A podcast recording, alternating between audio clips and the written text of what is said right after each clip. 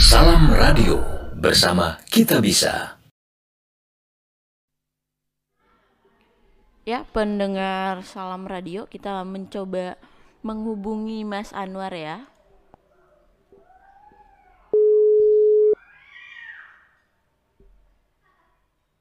Ya, Halo, selamat pagi Mas Anwar. Ya, halo, selamat pagi. Sorry ya, di nggak dengeran. Oke, oke Mas Anwar, apa kabar hari ini Mas? Alhamdulillah cukup baik di dari kota Batu yang dingin tapi matahari mulai cerah ini. Alhamdulillah. Selalu jaga kesehatan ya Mas. Oh ya nih Mas, eh Harus dong. bisa diceritakan Mas usaha Mas Anwar ini apa? Ya, eh, selamat pagi para pendengar Salam Radio. Jadi kalau untuk usaha saya sebenarnya di Jelajah Kampung itu berangkat dari apa namanya istilahnya dari memberdayakan komunitas sosial yang ada di desa ada di kampung. Kita ngumpulin jaringan-jaringan yang ada di desa para produsen mulai dari UMKM sampai petani dan itu kami optimasi. Kami menyebutnya di jelajah kampung itu optimasi. Optimasi ada dua hal. Optimasi ke internal warga kampung dan desa dan optimasi untuk eksternal artinya jaringan pemasaran kemudian eh, resource pengembangan sumber daya manusia dari luar. Yang tentu dampaknya adalah tidak hanya secara ekonomi tapi juga kita berbicara pengembangan budaya sosial kemudian pelestarian lingkungan. Cukup kompleks lah. Jadi usaha yang kami jalanin di sini itu ya sifatnya holistik gitu. Mbak mbak Sari ya? Mbak Dewi halo Ya, halo. ya halo Ya, bisa Ya seperti itu. Eh, jelajah kampung ada beberapa unit bisnis yang kami jalankan.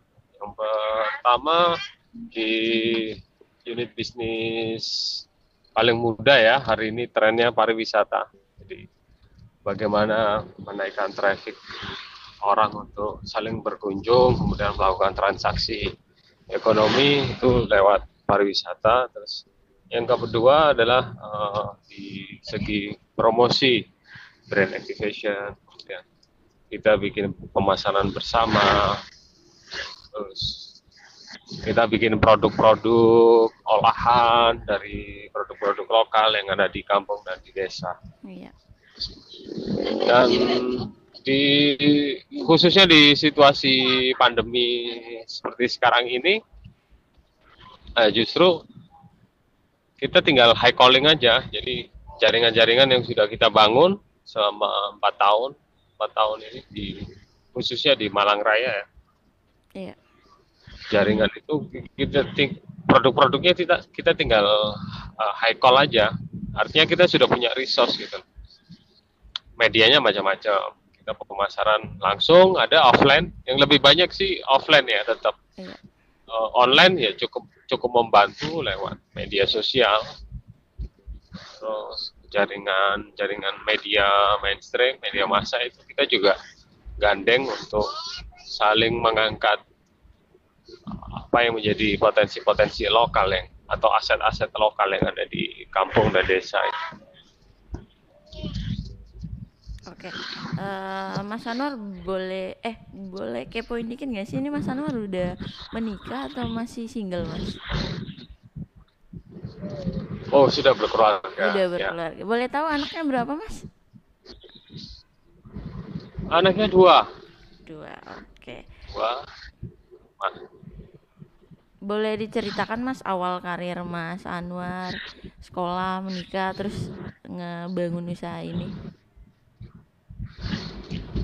Ya kalau untuk sekolah sebenarnya saya cuma di tamatan SMA ya. Menengah ke atas. Menengah atas terus berjelajah karena dia punya hobi untuk mencoba sesuatu yang baru, merantau dan menjelajahi banyak tempat ya, di beberapa wilayah di Indonesia. Dan akhirnya mengerucut di jelajah kampung itu sendiri yang tadinya juga berangkat dari hal-hal yang saya sukai dari penulisan ya dari blog kemudian konten-konten YouTube gitu. tapi kami menangkap ada sesuatu yang bisa lebih dioptimalkan dari jelajah kampung sendiri ya artinya mengoptimasi aset-aset lokal yang ada di kampung dan desa menjadi uh, mempunyai nilai produktif supaya bisa punya dampak cukup baik ke aspek-aspek yang lain. Jadi kita tidak bisa kan hanya berbicara tentang pembangunan sosial, pembangunan budaya tanpa menyeimbangkan kesejahteraan ekonomi. Ibarat kata kita mau jalan aja tapi kalau perut kosong kan juga ya nggak logis juga gitu. Itu sih yang jadi prinsip kami. Ya akhirnya yang tadinya hanya sebuah perjumpaan-perjumpaan, edukasi, pertemuan-pertemuan antar warga gitu ya. Sama seperti tagline-nya Salam Radio Warga Bantu Warga, warga itu. Iya. Ya warga bantu warganya ya jadi cukup kompleks, holistik. Jadi tidak hanya berbicara ter hanya transaksi jual beli tidak seperti itu aja, tapi juga bagaimana peningkatan sumber daya manusia juga bisa sama-sama lah. Kalau kami mungkin di bagian penjualan, maka yang punya produk yang di hulu ya yang di hulu juga bisa memproduksi eh, produk-produk atau komoditas yang berkualitas. Jika kami mendatangkan berusaha mendatangkan buyer atau konsumen, maka bagaimana orang-orang yang apa jaringan-jaringan di kampung dan di, desa yang kami jelajahi sebelumnya itu bisa memberikan good service kan? Se seimbangnya di situ lah bagi tugas lah. Baik. Kalau boleh tahu menikah tahun berapa mas uh, tahun 2013 itu udah udah menjelajah juga ya udah udah memang dari dulu tapi brand jelajah kampung sendiri kami bangunnya di 2015. Artinya menjelajahinya udah cukup lama, mengumpulkan resource, mapping. Oke. Okay. Uh, Kemudian. Cari-cari. Oke, okay, Mas Anwar kita ntar kita lanjutin lagi tapi setelah break ini ya, Mas. Oke. Okay.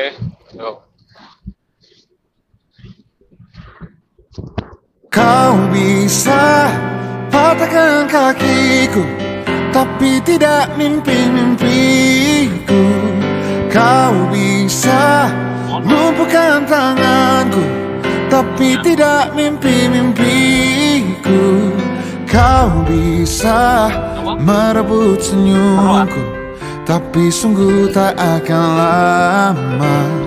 Kau bisa merobek hatiku. Tapi aku tahu obatnya. Manusia-manusia kuat. Itu kita Jiwa-jiwa yang kuat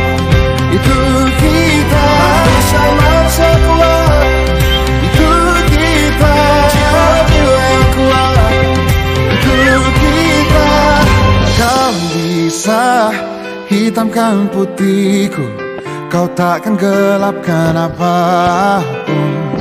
Kau bisa runtuhkan jalanku Kan ku temukan jalan yang lain. Manusia-manusia kuat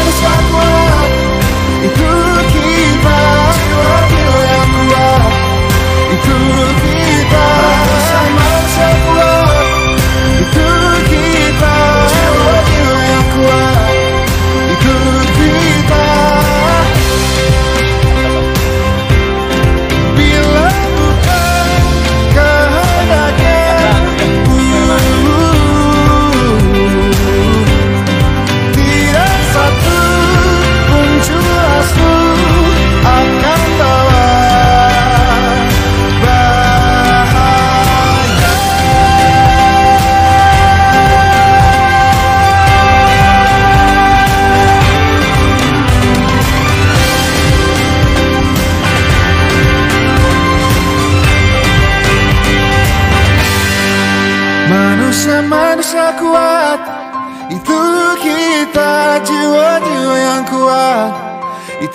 Kita manusia-manusia kuat.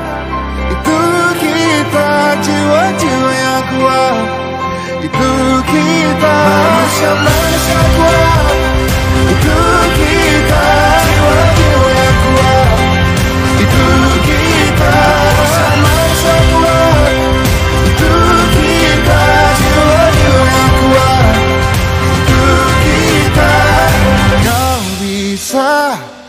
patahkan kakiku Patah tanganku, rebut senyumku Hitamkan putihnya hatiku Tapi tidak mimpi-mimpiku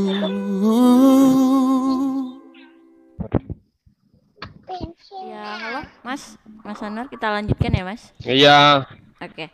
Eh, Mas, tadi kan Mas Anwar udah menceritakan ya. eh, Mas Anwar ini punya usaha eh, jelajah kampung ya atau kata Mas itu optimasi ya. Nah, optimasi itu ada dua faktor, Mas. Internal sama eksternal. Bisa diceritakan lebih detailnya, Mas? Oke, baik. Eh, kalau optimasi internalnya itu kan eh, resource jelajah kampung itu kan resource utamanya ya warga warga itu sendiri, warga kampung, warga desa. Artinya kami bukan kami datang bukan untuk menggurui, tapi kami sadar dan kita sama-sama sadar dan sepakat mereka juga tahu bahwa mereka punya aset, mereka punya potensi. Tapi bagaimana istilahnya apa ya menaik kelaskan potensi dan asetnya, kemudian menjadikan sesuatu yang ada di lokal di yang dipunyai mereka itu bisa mempunyai nilai lebih, mempunyai nilai tambah, bukan nilai lebih, tapi mempunyai nilai tambah, added value gitu. Nah, tugas kami ya ngajak mereka untuk nemuin bareng-bareng ya semacam fasilitator aja untuk ngajak mereka menemukan apa yang jadi jadi aset terbaik mereka gitu. Itu yang kami sebut optimasi. Aktivitasnya seperti apa ya? Macam-macam mulai dari silaturahmi ngobrol kemudian bikin pertemuan bareng FGD kemudian kita eh, studi bareng ke mana gitu ya ada studi banding misalnya atau mendatangkan orang untuk bisa menjadi guru di bagi mereka gitu. Atau mencari referensi-referensi bersama lah kan banyak tuh sekarang referensi. Kita tinggal buka aja kan di internet. Itu internalnya. Nah optimasi eksternalnya ya apa yang sudah dibangun kan perlu ada impact kan. Tidak bisa kita hanya mengajak mereka berproses tapi tidak memberikan eh, impact atau imbal balik. Apa sih sebenarnya goals dari proses ini gitu? Kan itu penting juga. Maka eh, optimasi eksternal ya kita keluar bareng cari pasar kemudian sama-sama membangun relasi network ke global. Jadi kalau tagline yang kami coba ringkas itu gini berpikir rasional bertindaknya lokal berjejaringnya global. Jadi rasional lah.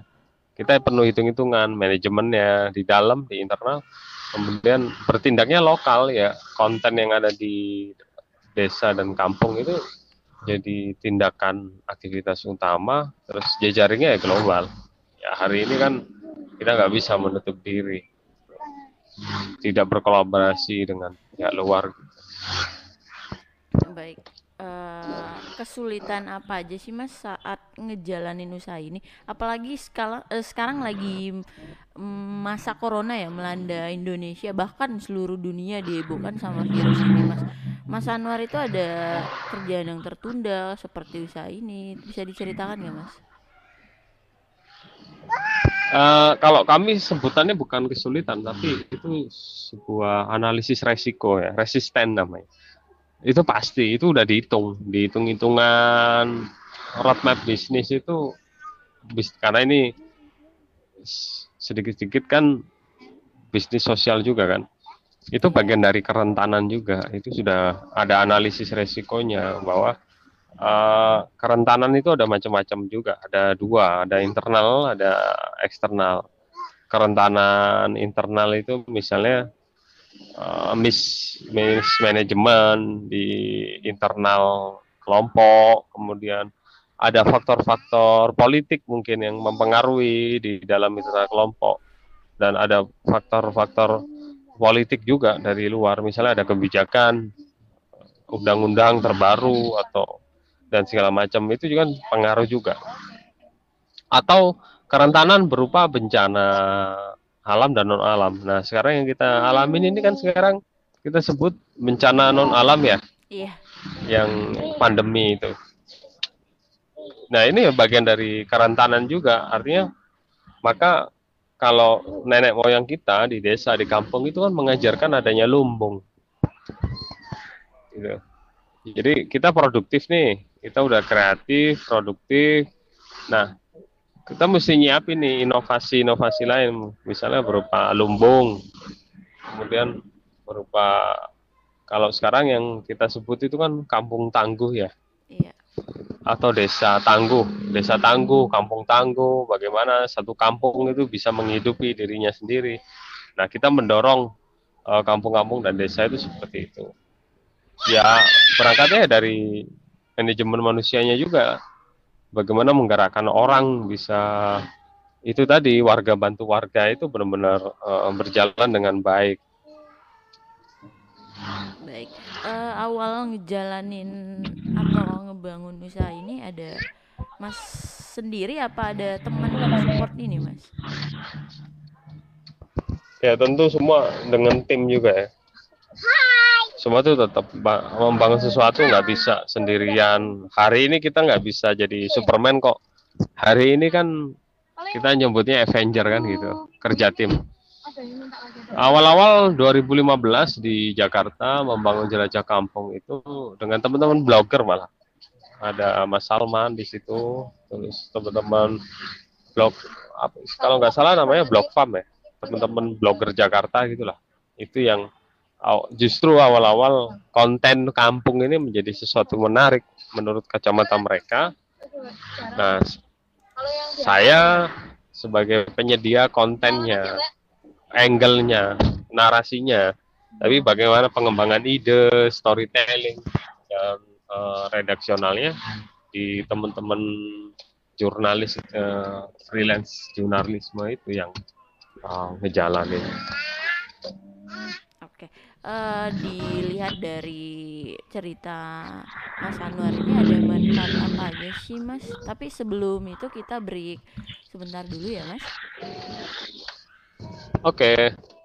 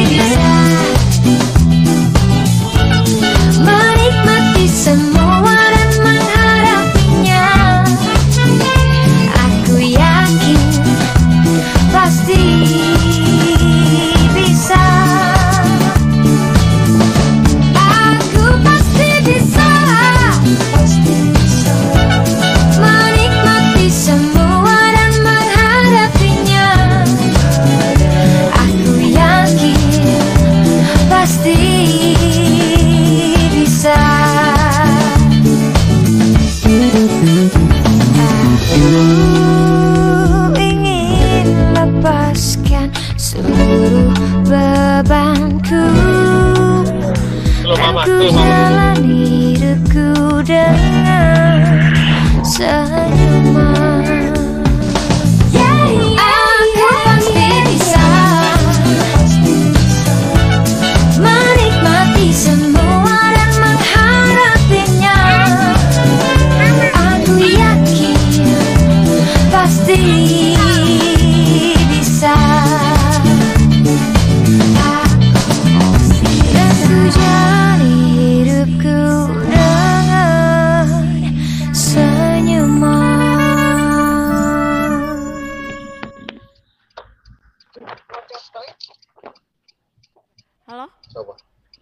Lanjutkan ya mas.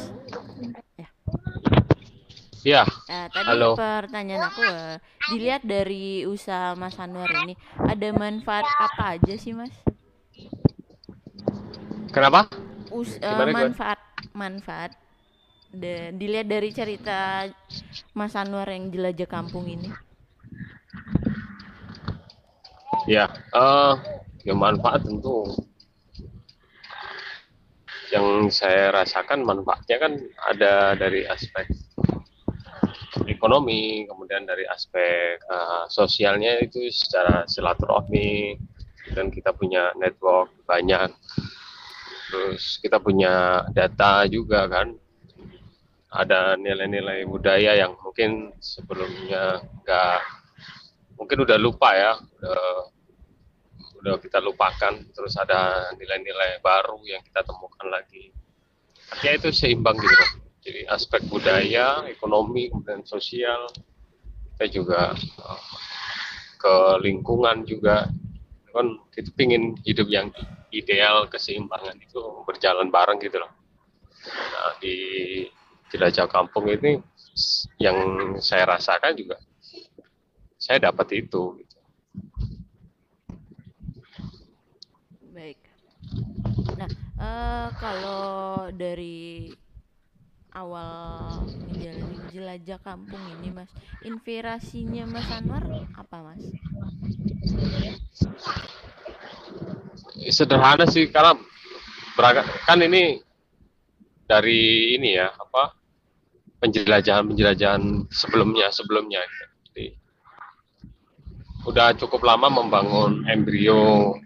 Artinya ini sebuah metamorfosa gitu nggak tiba-tiba nyeletuk aja kampung ini berangkat dari kita bikin gerakan literasi kita bikin eh, gerakan pemberdayaan UMKM di kampung-kampung, di desa. Nah, ini butuh satu brand, satu satu identitas yang bisa cukup menarik untuk menarik banyak orang gitu. Nah, ya itu akhirnya mengerucut ke brand jelajah kampung itu sendiri. Kan have fun gitu loh. Bahasa jelajah ini kan nggak nggak apa ya, nggak bikin orang tegang kan. Oh, jelajah seneng ya. Ke mana? Kampung. Oh ada di situ ada wisata. Oh di situ ada produk-produk kampung. Oh di situ juga bisa ketemu relasi baru teman baru saudara baru gitu. Jadi nggak hanya melulu soal usaha itu nggak hanya melulu soal ekonomi gitulah karena kita kan bikin ekosistem sendiri kan di jelajah kampung itu Baik.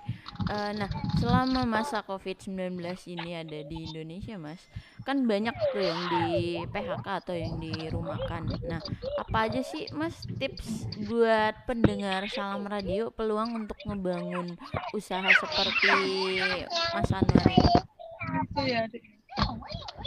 Ah, beberapa saya ketemu dengan kawan-kawan tuh yang kena PHK ya. Beberapa beberapa. Jadi ya kuasai riset. Apa? Kuasai resource. Jadi mesti kita mesti punya resource kok. Atau paling tidak kenali lagi deh aset-aset terbaik yang ada di sekitar kita. Itu entah itu aset teman gitu aset-aset jaringan atau apa yang ada di sekitar kita yang itu bisa kita optimasi menjadi ya salah satunya sumber penghidupan kan jadi kita nggak jangan terlena lah dengan zona zaman jadi harus selalu nyari lagi nih sesuatu yang plan A plan B kemudian lum, lumbung ibarat kata itu kan lumbung kita nih Iya. artinya tidak melulu sifatnya fisik gitu tapi lumbung sebagai sistem. Ada lumbung. Kalau teman-teman di jaringan kampung itu ada lumbung ide istilahnya. Selain lumbung ide juga ada lumbung ekonomi yang lain. Network, kemudian produk, komoditas. Jadi ketika terjadi sesuatu yang mengganggu pekerjaan utama kita, kita mesti punya uh, aset jaringan uh, yang bisa kita optimasi untuk jadi sumber penghidupan. Baik. Uh, Oke. Tuh. Uh, terakhir nih Mas Anwar, uh, ada pesan atau kata motivasi buat pendengar Salam Radio di akhir bincang pagi kita ini, Mas? Ya, uh, buat mendengar Salam Radio, jadi jangan pernah untuk nyerah. Jadi selalu jelajah aja gitu. Jadi hal-hal baru itu dieksplorasi aja gitu. Dicari aset terbaik yang ada di sekitar kita. Jadi jangan pernah merasa nyaman juga gitu. Merasa cukup iya, tapi kalau merasa terlalu nyaman jangan karena itu bikin kita terlena. Gitu, Mbak. Oke Mas Anwar, terima kasih nih udah menyempatkan waktunya untuk bincang-bincang bersama Dewi dan buat pendengar Salam Radio tentang kehidupan Mas Anwar sampai usaha yang jelajah kampung ini. Mudah-mudahan selalu diberi kesehatan ya Mas, sehat selalu. Amin, amin. Terima kasih juga Ya. untuk seluruh kru penyiar dan pendengar di Salam Radio. Oke. Sehat selalu ya. Oke, terima kasih Mas Anwar. Assalamualaikum. Waalaikumsalam warahmatullahi wabarakatuh.